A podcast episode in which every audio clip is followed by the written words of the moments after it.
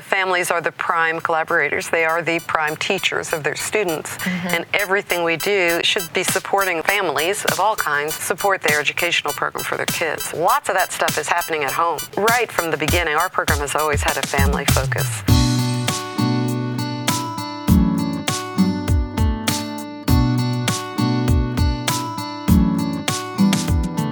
From the Outreach Department at the Texas School for the Blind and Visually Impaired in Austin, Texas, this is A Sense of Texas.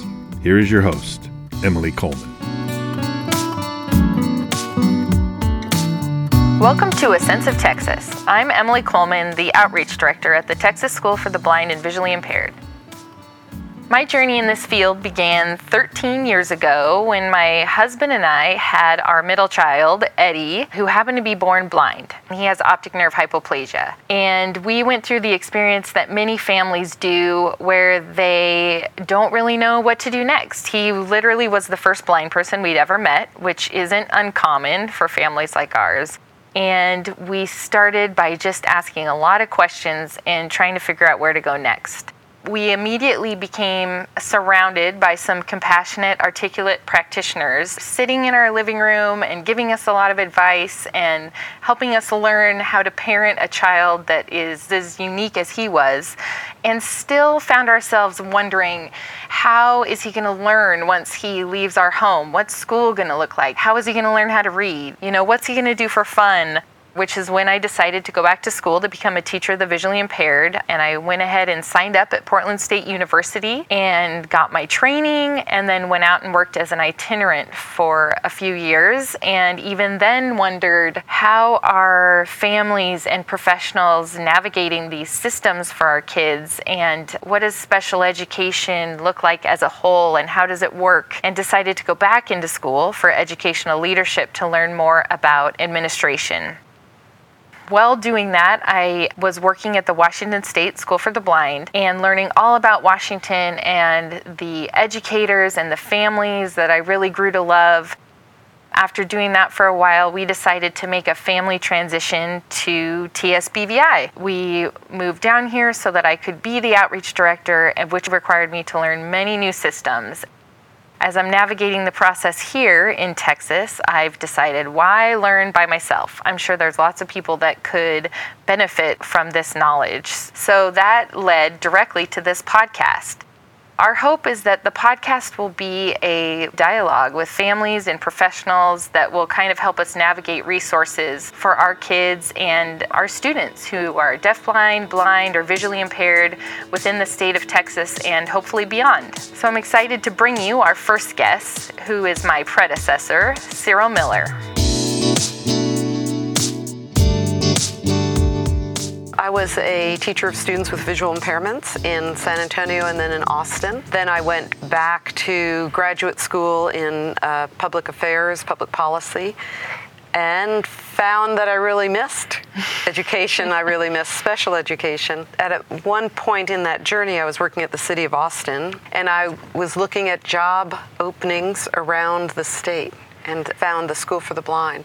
So that job was to work for the superintendent. So when I came to work at TSBVI, I came as the executive assistant to the superintendent, who was Bill Miller. But all my friends were from the f- field mm-hmm. of visual impairment. All of my friends were itinerant teachers around the state. Yeah. Uh, so I was very much in touch with them. I kept getting requests. They kept telling me technology, we need new technology. Can the School for the Blind help us? So I knew Jim Allan, who was here and he and I helped put together our first training on the BEX system, hmm. Braille Edit. It was one of the early, early computer programs for uh, making things accessible for kids with visual and adults with visual impairments. And we did a training, huge response from people. Yeah. And that reconnected me kind of with my my friends in that role. And part of what grew out of that and the interest in more training was well how, how do we organize ourselves for that? We already had a deaf blind outreach program. I was going to the deaf blind symposium mm-hmm. uh, way before i came back to tsbvi hmm. we already had a small program. We had a, a small early childhood outreach program half time one person uh, but we didn't have anything general. And so the school did lots of needs assessments and went around the state asking people, what would you like? And they said, we would really appreciate a coordinated effort to help us with kids. So we put that together and, uh, and I applied. then you became in charge. Then I became That's in charge. That's how it works. That is. That is exactly. So at the time, was there anybody else in Texas doing professional development? we had the service centers. So the service centers all had a VI consultant at Okay. them. And just like today, some of the service centers were uh, providing direct services, although right now it's just really pretty limited. Other than in O&M, and some service centers were able to provide training, but many were not. There mm-hmm. wasn't a lot of funding or collaboration amongst mm-hmm. them to do that.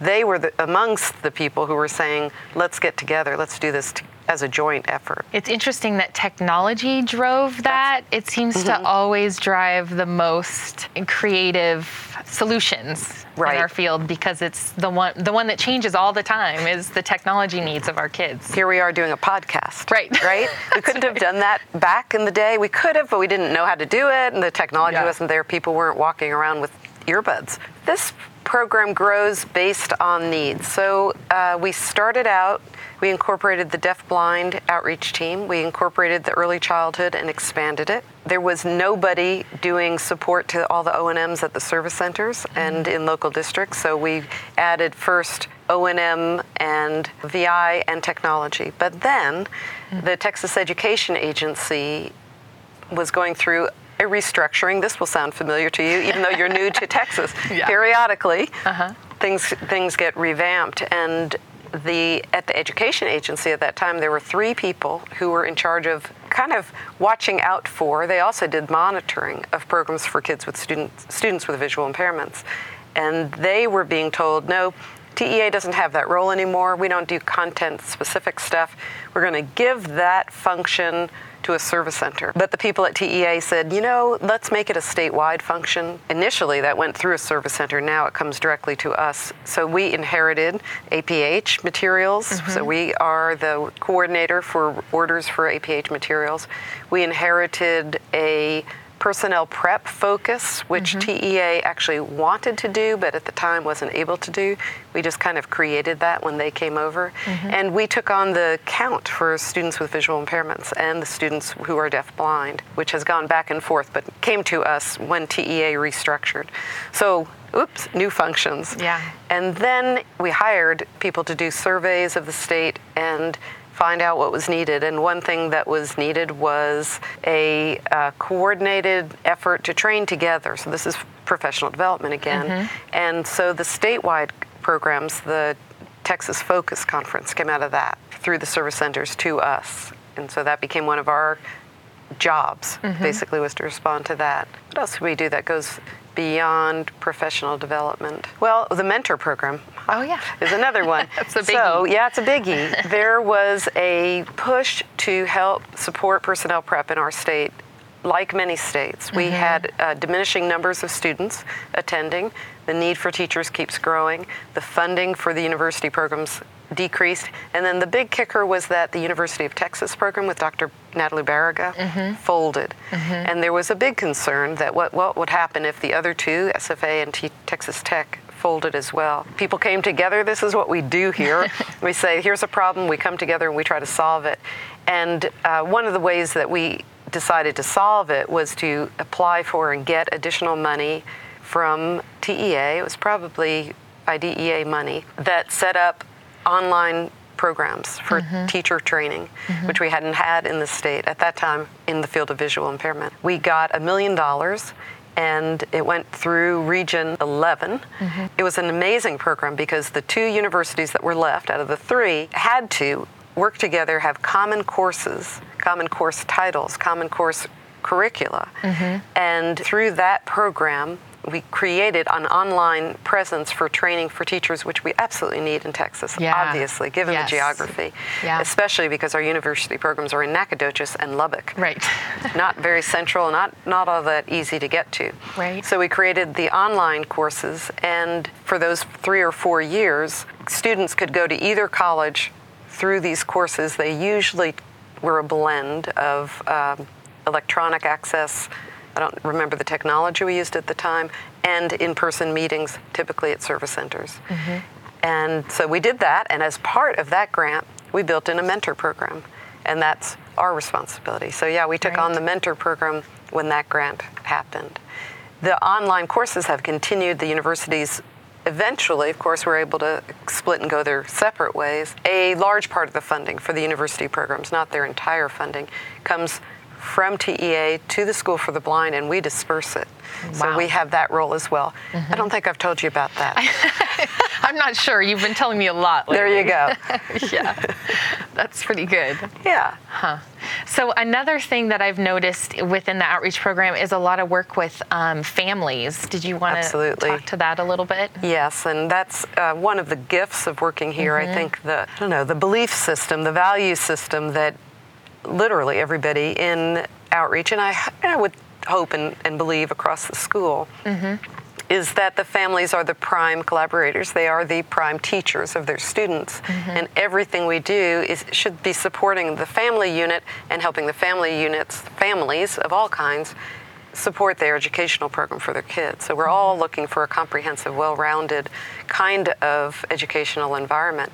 The expanded core curriculum, of course, comes you know right on into that. Right. So I remember Phil Hatlen talking about the expanded core curriculum and saying this is what the teacher of students with visual impairments ought to be all about. Mm-hmm. And we came back to him with, well, uh, maybe our role is to help the family to understand how to help the, their kids. You know, social skills, uh, rec leisure skills, grooming. Lots of that stuff is happening at home. So, right from the beginning, our program has always had a family focus. We had uh, the Deafblind Project has always had a full-time family specialist. I've been called different things. Now that it's called family engagement specialist.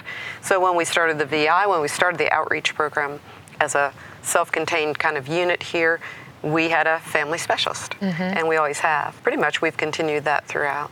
Mm-hmm. It's also one of those things that at the local level is incredibly hard for local teachers to be able to organize their lives and their work and their caseloads to have enough time to support the parents. Mm-hmm. It, it's not best done. There's a lot that's best done at the local level. Then there's some really important general information that we don't need each teacher to have to recreate. And then, most importantly, I think, is for families to meet each other and get support. And so we help support five family organizations. We're very Wow. active in the Deafblind Multi Handicap Association and the Texas Chargers. We're very active in TAPV, which is Texas Association of Parents of Vis- Students with Visual Impairment. I think they use children.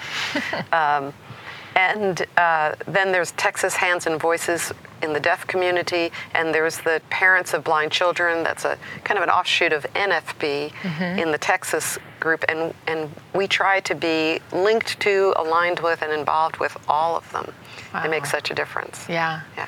Well, I've uh, noticed personally in many states that there aren't any parent organizations, and there seem to be many here, and that are also very active. Why? Yeah. Why do you think that is in Texas? One of the things about Texas that I love, you know, and I got here late, I, I got here as a college student, uh, is this sense of go do it, you know, go get it, fix what's broken.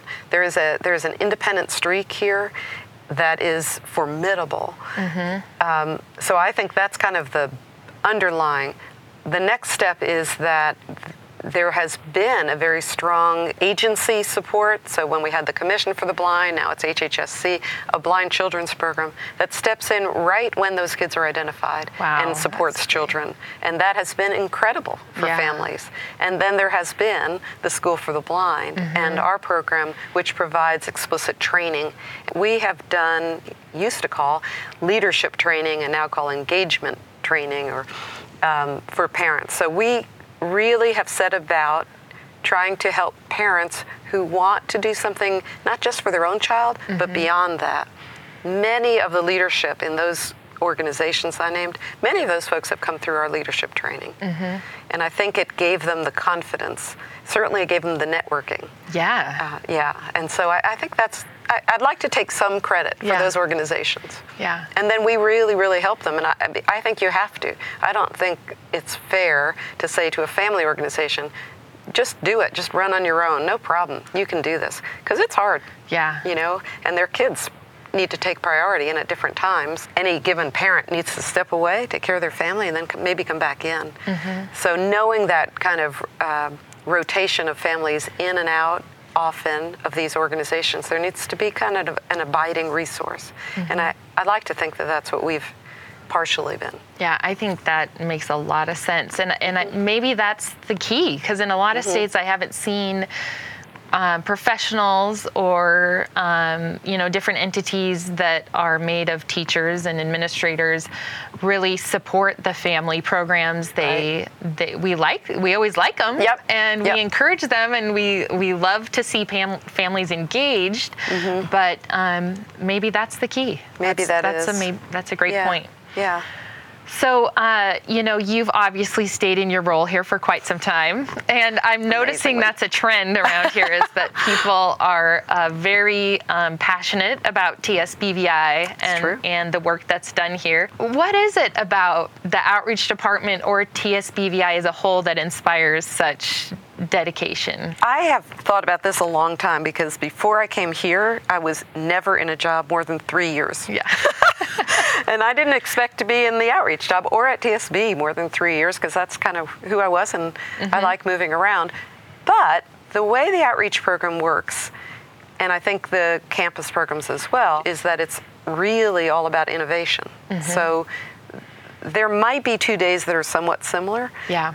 but there's a freedom to come up with a new solution and try it that is very unique. Mm-hmm. Uh, we, we really get to try things out, and that is that's powerful. It's pretty heady Yeah. because you get to innovate and Yeah. try. If it doesn't work, that's okay because there is the permission to fail. Mm-hmm. The other piece I think. Uh, is, and you've seen some of this in your first few weeks, Mm-hmm. is the level of collaboration with people around the state Yeah. and beyond, but around the state is phenomenal. Mm-hmm. And so, if you get this great idea, then you reach out and say, "Hey, would you like to try this?" Our, our early literacy project is something like that. Mm-hmm. Uh, we had this idea on how we could support families with young emerging Braille readers, and wanted to develop a model that others could use that would be. Rep- you could replicate it and it wasn't expensive and anybody could do it and we wanted to try it out. We had four service centers saying oh oh let me let's play. We'll do it. You know we've got a group. We had to select. That's awesome. yeah.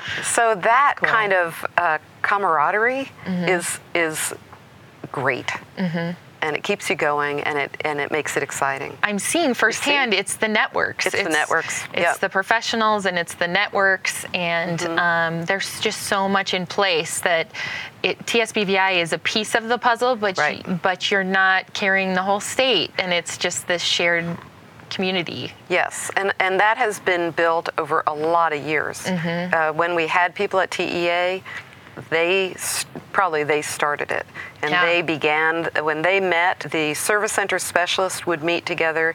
They invited TSB to the table, Mm-hmm. and they invited the agencies to the table. And I think that was really, really rare for the education agency to do that. Yeah. I think it was those individual people. It was Marty Merle. It was Chuck Russell. People before her. Um, who saw that in it's such a tiny population, we need to hang together. Yeah. And and so it has always been that way. We have always worked really closely with the related agencies. And then I'm an itinerant teacher. In my heart, I'm an itinerant teacher. I've Yeah. never left that. And uh, most of the people in outreach, not all have been have come from itinerant jobs, but that's our world. We live with those people in the in the districts and we see how isolating that particular space could be Yeah.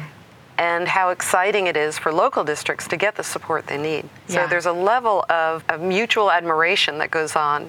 Mm-hmm. I love going out and working with a teacher and seeing their kids and seeing what they're doing getting new ideas. And they seem to appreciate having somebody come out and say, oh, I saw something, here's a resource. Mm-hmm. So we, we help each other so much. Again, I think that builds a relationship. Yeah. Where where do you see the field of blindness and deaf blindness education headed, or what are sh- some of your projections for the future? Well, as long as it, the, this won't ever be quoted back to me.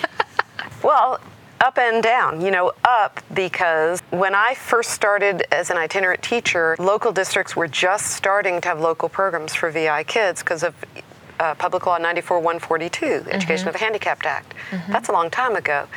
The local districts didn't have a clue. There were very few kids with disabilities. They didn't they hadn't had blind or visually impaired kids. They had sent them to the School for the Blind. Right. I started in San Antonio in the North Side ISD district, and uh, they had sent all their kids to one school district within the San Antonio area. So that's kind of a humble beginning. Yeah. Um, and and the good news to me is that you walk into any any district, and really, actually, in Texas, some of the tiniest districts are the ones that I love the most because they're so creative and so inclusive for their Yeah. communities. Um, you walk in and disability is front and center. It's fine. It's it's part of the fabric of every community life in a way it wasn't before. And I think that's amazing. I, uh, we mentioned technology earlier. right. You know, what can you say? It's like every day a new possibility, and Yeah. all of those mean that our kids can access education in a way they couldn't. Yeah. I mean, you know, I, uh, we would be weeks behind getting books for kids. Now you have instant access, potentially. Mm-hmm. Yeah. And that's going to keep getting better. So access is getting better. I think social awareness overall at the societal level, at the educational system level is getting better. I'm really positive and thinking positively. I think the teachers nowadays are so much better than I was in my be- in the beginning. Mm-hmm. They have more knowledge. They have many, many more tools than we had in the in the beginning. Now the problem is there's too much. It's hard to know what to do. You have, but you have so many options, and a creative teacher, and we have lots of them, can really make a huge difference for kids. So I don't think that has changed, but I think teachers have more skills and more resources, and that's good for kids. Yeah. Uh, the part that's concerning is, of course, that we have tracks. So there's kids who are heading on to college and need access to academic information, and that has gotten better. Kids who are not heading on to college or who are less academic, that goes in cycles, and sometimes the education those kids are given is uh, fabulous and they have options when they graduate and they have meaningful lifestyle choices and sometimes it's not and sometimes that population gets shunted into a side route. Well they're not the ones giving us our nice test scores or they're not the ones following that academic track. And it's not just about kids with visual impairments. It's that whole group of kids with additional disabilities mm-hmm. some of whom are deafblind some of whom are not. That group there are more options it's a large, large group. It's the majority of our kids. Mm-hmm. And I would love to see potential outcomes. I would love to see a clearer picture for that rather than this kind of cycling where, you know, there's some agency support, there's no agency support. There's some community programs, oops, the funding has gone away. Mm-hmm. They're, they're very vulnerable to that. And Right. their families are very vulnerable. And that, that always concerns me. I don't know if it's different or better but I know that it changes all the time. And, I, and I know in Texas, we've had such huge changes in our adult community supports. I'd like to see that improve, and I don't know, Right. you know, when it will happen. Yeah, it is. It is interesting the tie-in to funding and Yeah. the economy Yeah. and and the culture and all of those things. But Mm-hmm. um, you know, in the end, it's the same kids, regardless of the funding or the Absolutely. The kids are the there. Their need for meaningful lifestyles is there. Yeah. And the need to support them in that is there. And the willingness is typically there, but uh, pulling it all together, yeah, that part can be hard. It's a challenge. Yeah. So before you go, what words of advice do you have for me as I impossibly try to fill your shoes? Well, I'll just don't even try because I have kind of funny feet. I would say fill your own shoes. I, I think what you're going to find is how much fun you're going to have, mm-hmm. and and that's what I would say. Kind of ride it, Yeah. enjoy it, Yeah. because there's nothing like the energy around here. Mm-hmm. You're going to have a good time, mm-hmm. and then. You know, overextend Yeah. and do too much. I would highly recommend that. It sounds about right. Yeah, I think you're, you're going to do that, and I say go for it. So I'm also new, myself and my family is also new to Austin and the state of Texas. So how can you help us Washingtonians fit in? When I moved here uh, from New York, I was a vegetarian. And um, that made it really hard because uh, that has changed for me. And what I would say is, you know, you need to go find barbecue. Mm-hmm. Once you've got the food part down, the tacos, I saw you eating a taco and I was very happy about that because that's kind of basically our bread and butter. And you've been to Barton Springs, you've been swimming. Yep. Okay, that's good. It's when you start saying y'all Oh, that you'll know that you're here. that's the sign. Uh, to me, Okay. I, I think that's it. Okay. Yeah. Well, I will say today, one of our teachers hooked me up with a brisket taco. Excellent. And uh, that was amazing. I thought, this, if I have to eat this every day, this will be great. Yeah, that's Yeah. right. Yeah. See, so you're halfway there. Yeah, yeah. Do you know an infant or toddler that may have a vision problem? They may qualify for free services. Support from a teacher of students with visual impairment may increase a child's success in school and life. Call 817 740 7530 to find out more. That's 817 740 7530. Week, as we interview our guests, there's always going to be a couple terms that come up that are pretty familiar in our profession but might not be well known to everybody else. So, this week, for a little more explanation, we're going to have Chris Tabb speak to you about the expanded core curriculum. I'm Chris Tabb, statewide orientation mobility consultant here at Outreach Programs at Texas School for the Blind and Visually Impaired. The Expanded Core Curriculum, or ECC, is a set of skills that we typically do not teach students because most learn incidentally by watching other people. As an example, we do not typically teach children how to play. They learn it naturally by watching others. But what if you could not see the activity? How would you know what was going on, how to jump in the game, or how to initiate play? That is why one of the areas in the Expanded Core Curriculum is recreation and leisure. We deliberately teach how to play. Social skills are another area of the ECC. How do you learn about nonverbal communication like body language or that we face the other person when talking when it is not something you can see or see well enough to understand? Again, we deliberately create lessons for teaching these skills as part of learning the expanded core curriculum. There are nine different areas that make up the ECC. 1. Social interaction skills. 2. Recreation and leisure. 3 compensatory skills, skills that allow access to information such as braille and listening skills. 4. Orientation mobility, learning to travel independently with a white cane and using public transportation. 5. Assistive technology, tech tools like apps, screen reading software, even devices that tell you when your cup is full. 6. Self determination, knowing you are capable and competent despite stereotypes about the ability of a person who is blind or visually impaired. 7. Career education, learning about vocations in the world, finding mentors, and learning about adaptations or accommodations. 8. Sensory efficiency, learning to use all your senses to access the surrounding environment, such as feeling the slope of a hill through proprioception, using a monocular telescope, or echolocation for orientation. And 9. Independent living skills, such as basic hygiene, making your bed, cooking, and shopping. These skills together provide students who are blind and with vision loss what is needed for independence through the lifespan. Well, I learned a lot this week, and I hope to continue to do so every episode. So I hope you'll continue to join us every couple of weeks. From the Texas School for the Blind and Visually Impaired and A Sense of Texas, I'm Emily Coleman. See you next time. This has been a presentation of the Texas School for the Blind and Visually Impaired Outreach Department. If you have any questions or suggestions for topics to cover in future episodes, please contact us at podcast at tsbvi.edu.